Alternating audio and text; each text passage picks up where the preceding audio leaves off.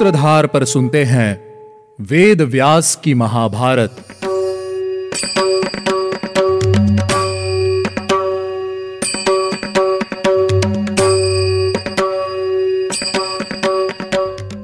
Hello listeners स्वागत है आपका वेद व्यास की महाभारत के सीज़न फाइव में। उम्मीद है आपको हमारे एपिसोड सुनने में उतना ही आनंद आ रहा होगा, जितना आनंद हमें इन्हें आपके लिए बनाने में आता है। वेद व्यास की महाभारत में आप सुनते हैं। गीता प्रेस गोरखपुर द्वारा प्रकाशित महाभारत कथा।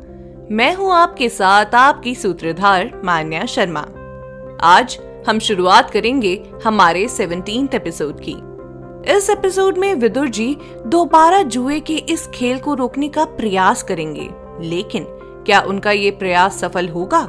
ये जानने से पहले चलिए लेते हैं एक छोटा सा रिकैप पिछले एपिसोड में सुबल पुत्र शकुनी ने कई तर्क वितर्क देकर राजा युधिष्ठिर को द्युत खेलने के लिए तैयार कर लिया, जिसके बाद हर दाव के साथ राजा युधिष्ठिर अपनी संपत्ति हारते जा रहे थे। वहीं इस द्युत क्रीड़ा के पीछे छुपे हुए षड्यंत्र को जानने वाले विदुर जी अब मौन नहीं रह पाए। उन्होंने भरी सभा में राजा धृतराष्ट्र को दोबारा चेतावनी देते हुए द्युत को रोकने के लिए कहा, चलिए जानते हैं कि विदुर जी राजा धृतराष्ट्र को समझाने के लिए क्या क्या प्रयास कर रहे हैं। विदुर जी ने कहा, राजन, सुनिए, मैं आपको शुक्राचार्य जी की नीति के विषय में बताता हूँ। जिस प्रकार मधु बेचने वाला व्यक्ति जब कहीं ऊँचे वृक्ष पर मधु का छत्ता देख लेता है, तब वह व्यक्ति वहाँ से गिरने की संभावना की ओर ध्यान नहीं देता। वह बस किसी भी उपाय से उस वृक्ष पर चढ़कर या तो मधु को पाकर मग्न हो जाता है या फिर उस स्थान से नीचे गिर जाता है। इसी प्रकार यह दुर्योधन जुए के नशे में इतना उन्मत्त हो गया है कि मधु की इच्छा रखने वाले उस पुरुष की भांति यह भी अपने ऊपर आने वाले संकट को नहीं देख पा रहा है। वीर पांडवों के साथ वैर करके यह हमें भी पतन की ओर ले जा रहा है, महाराज। आप इस बात को समझ क्यों नहीं पा रहे हैं? मुझे भली भांति याद है कि भोज वंश के नरेश ने पूर्व काल में पूर्वासियों के हित की इच्छा से अधर्म का पालन करने वाले अपने ही पुत्र का परित्याग कर दिया था। इसी प्रकार अंधको, यादवों और भोजों ने मिलकर कंस को त्याग दिया था। उन्हीं के आदेश से भगवान श्री कृष्ण ने कंस को मार डाला था। उन अधर्मियों के इस प्रकार मारे जाने से समस्त बंधु बांधव सदा के लिए सुखी हो गए थे।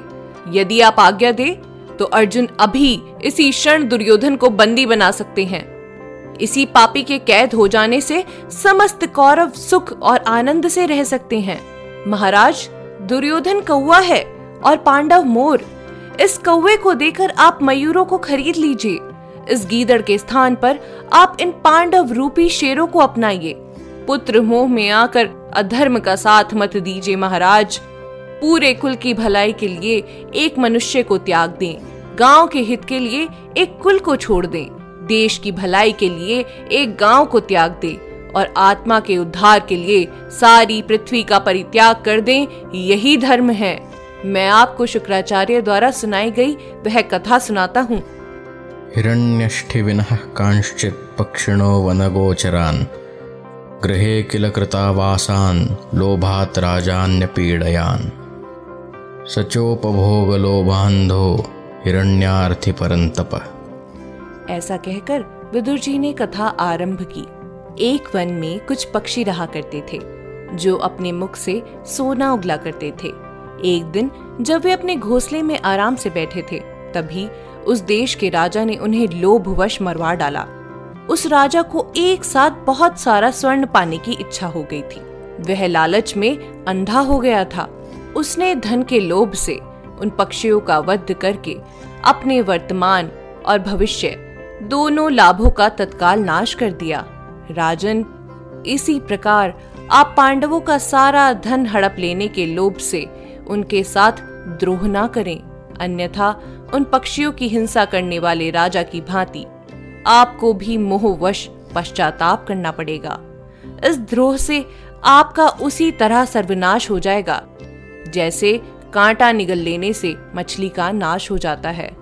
राजन, जैसे माली उद्यान में वृक्षों को बार बार सींचता रहता है और समय समय पर उनसे खिले हुए पुष्प को चुनता भी रहता है, उसी प्रकार आप भी पांडव रूपी वृक्षों को स्नेह के जल से सींचते हुए उनसे उत्पन्न होने वाले धन रूपी पुष्पों को लेते रहिए।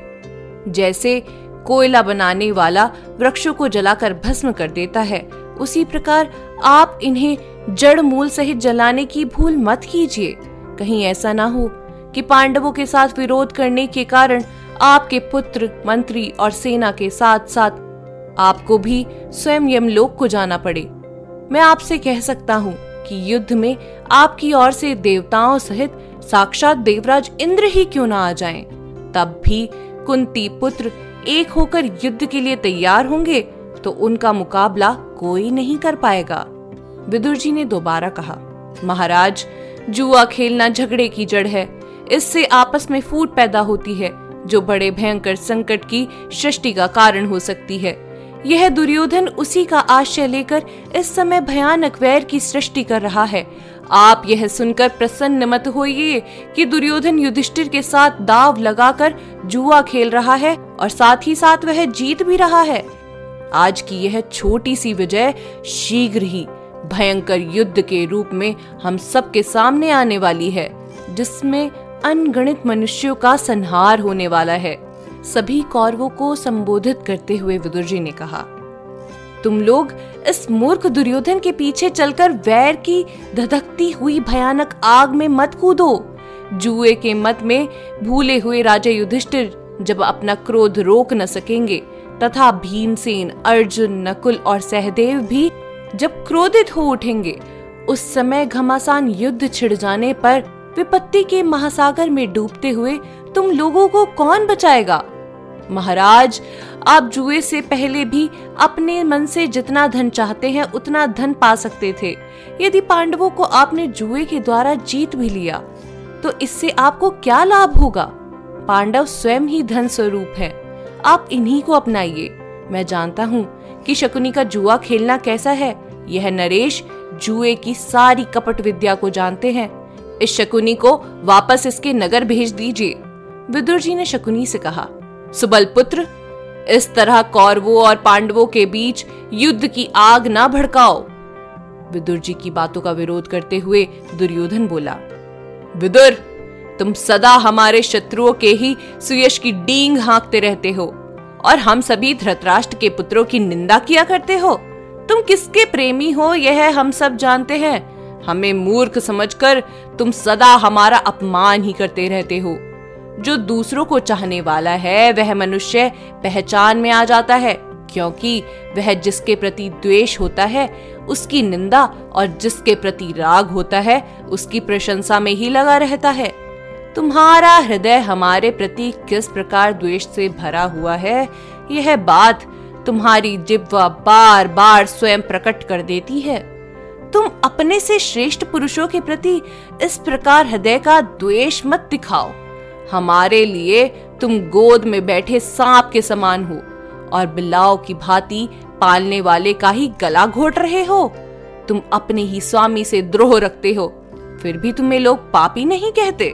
विदुर, तुम इस पाप से डरते क्यों नहीं हो? हमने शत्रुओं को जीतकर धन को महान फल के रूप में प्राप्त किया है। विदुर, तुम हमसे यहाँ कटु वचन मत बोलो। तुम शत्रुओं के साथ मेल करके प्रसन्न हो रहे हो और हमारे साथ मेल करके भी अब हमारे ही शत्रुओं की प्रशंसा कर रहे हो। हम लोगों को द्वेष का कारण बता रहे हो। पिताजी, जो शत्रु का पक्षपाती हो, अपने से द्वेष रखता हो और अहित करने वाला हो, ऐसे मनुष्य को घर में नहीं रखना चाहिए। विदुर, तुम्हारी जहाँ इच्छा हो, चले जाओ।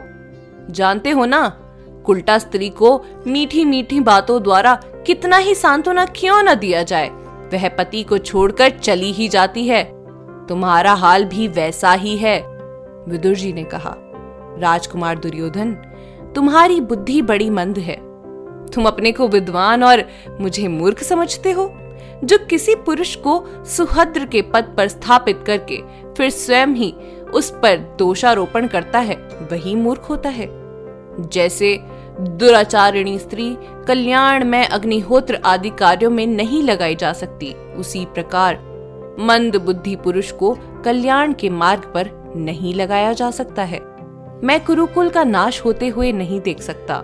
मैं तुमसे आखिरी बार कह रहा हूँ, तुम उन सर्पों से बैर मत करो, जो दांतों के साथ नेत्रों से भी विष उगलते हों।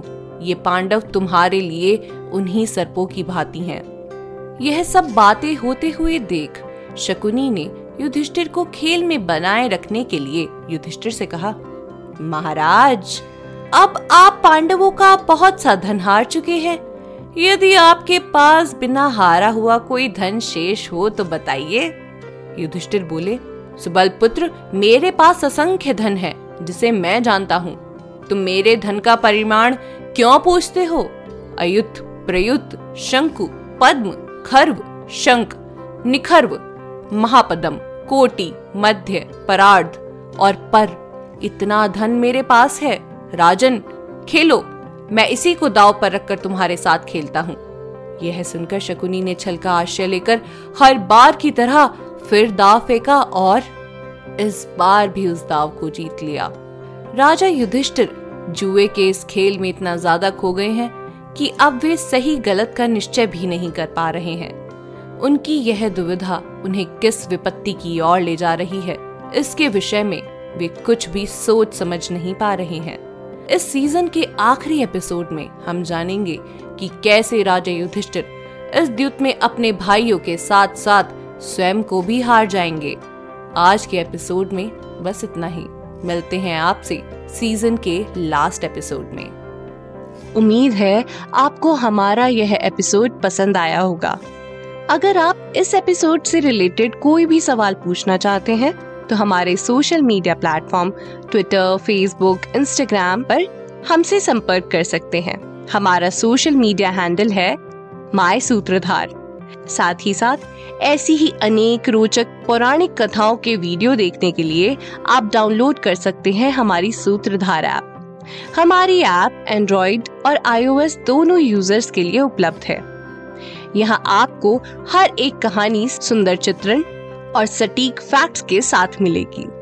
इसके अलावा आप श्री राम कथा मिनी टेल्स पॉडकास्ट हिंदी और इंग्लिश नल दमयंती प्रेम कथा, हिंदी इंग्लिश तथा ऐसी ही अनेक कहानियाँ अपने मन पसंद ऑडियो प्लेटफॉर्म पर सुन सकते हैं। लिंक आपको डिस्क्रिप्शन में मिल जाएगा। मैं आपकी सूत्रधार मान्या शर्मा मिलूँगी आपसे अगले एपिसोड में। याद रखिएगा, हम हर सोमवार और शुक्रवार आपसे मिलते रहेंगे।